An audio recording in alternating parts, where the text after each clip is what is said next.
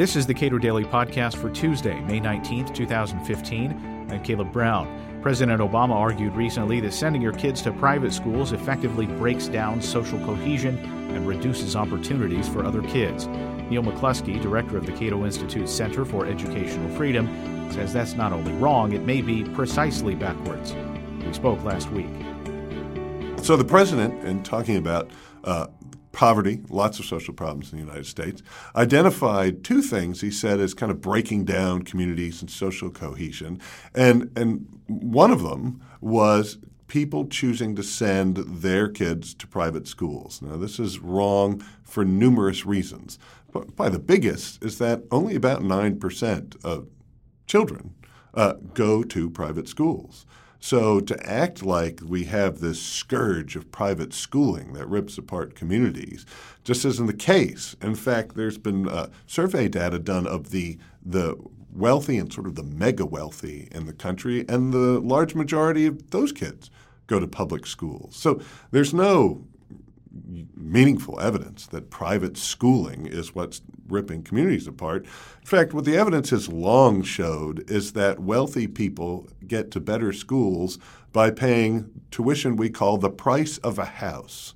Which, of course, poor people can't say, well, we'll just go buy that McMansion to go find a better school, whereas wealthy people can. And that's the system we have. Instead of paying tuition, you buy a whole house. Yeah, the, the big sort of uh, ripping apart communities, or however the however the president uh, puts it, uh, occurs long before you decide where your kids are going to go to school. Yeah, I mean, let's be honest. If you look at the history of, of education in this country, uh, it's not like the public schools, despite the mythology, were just taking all these diverse people and bringing them all together, and they all learned to get along as a result. Of course, there were African Americans were legally excluded from public schools for a very long time. In some parts of the country, Asians were legally excluded from the public schools. Mexican Americans were legally excluded. Then you had Roman Catholics who said basically, this is a de facto Protestant school system. Well, we've got to set up our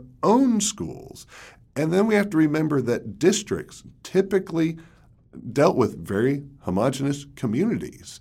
So just the idea that it was public schools that have historically brought us together just doesn't hold up to history. And then to try and blame private schooling when it's only 9% of enrollment for sort of ripping apart communities just doesn't make any sense. Is that a broader critique? Do other people offer that uh, that as a complaint about private schools that they destroy community? Uh, yeah, we we certainly heard the argument, not necessarily put quite in the same way as if you know you can see the kids being removed to private schools and things just crumbling.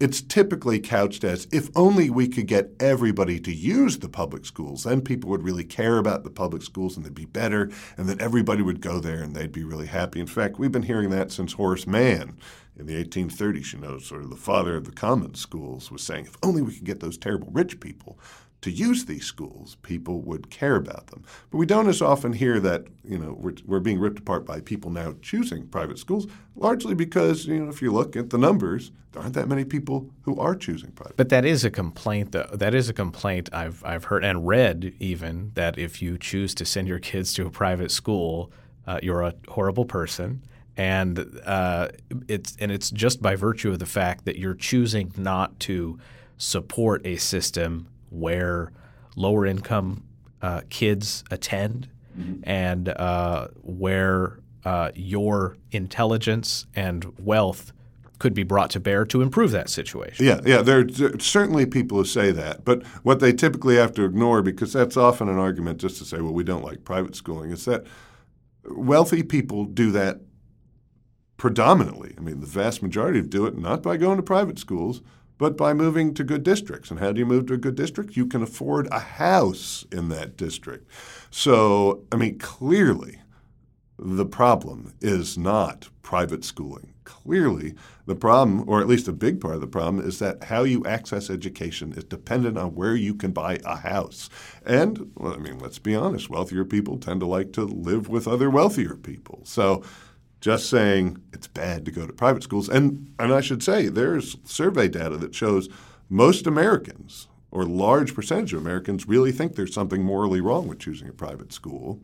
Um, to think that, that private schooling is therefore the problem just doesn't hold up to scrutiny given the actual, you know, the reality of how people get schools for their kids. And, and, Dick Komer at the Institute for Justice makes a point. He litigates a lot of cases dealing with uh, educational freedom. And one of the points that he makes is that wealthy parents who do send their kids to public schools, uh, their needs are almost always addressed more quickly and more satisfactorily by the public schools because they have this uh, veto in their pocket of their kids can go so we yeah. can go somewhere else and low income people don't have that so uh, it, it's hard to it's hard to follow the complaint that if only without changing any any of the institutional structure of public schools uh, that uh, somehow wealthier people uh, participating in public schools are going to is going to help. Yeah, yeah, and and there's then there are complaints that you go you see you're you're in a school district with wealthier people, and then they also spend their own money on top of what's spent,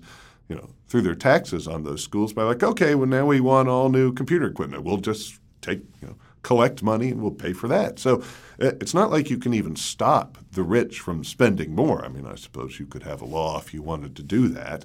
But the simple reality is, given uh, just uh, almost a complete public schooling monopoly, we still have huge separation of the wealthy from other people. The flip side of this is we had long had one in particular robust system of private schools. That was the Roman Catholic schools, the parochial schools, which are still very inexpensive. I mean, you're talking about $4,500, $5,000, sometimes $6,000 for an elementary school tuition. That's not that high. We're not talking about, uh, you know, Andover or Exeter, Sidwell Friends are the ones that people think of when they think of private schools.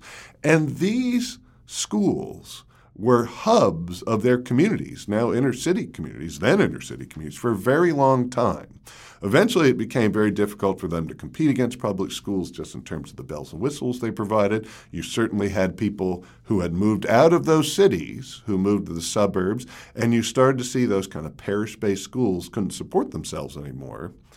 But what happened was, and there's some great research in a book called Lost Classroom, Lost Community that showed it was ultimately when those schools went out of business that you saw sort of a precipitous drop. So things probably weren't going well to begin with, but a big drop because they were a big part of the community that established norms, brought people together, you know, so they knew each other, that they knew this was a place they could go. And when those fell apart, those private schools, the communities of which they were actually a crucial part also fully disintegrated. Neal McCluskey is director of the Cato Institute Center for Educational Freedom. Read more of his work at cato.org.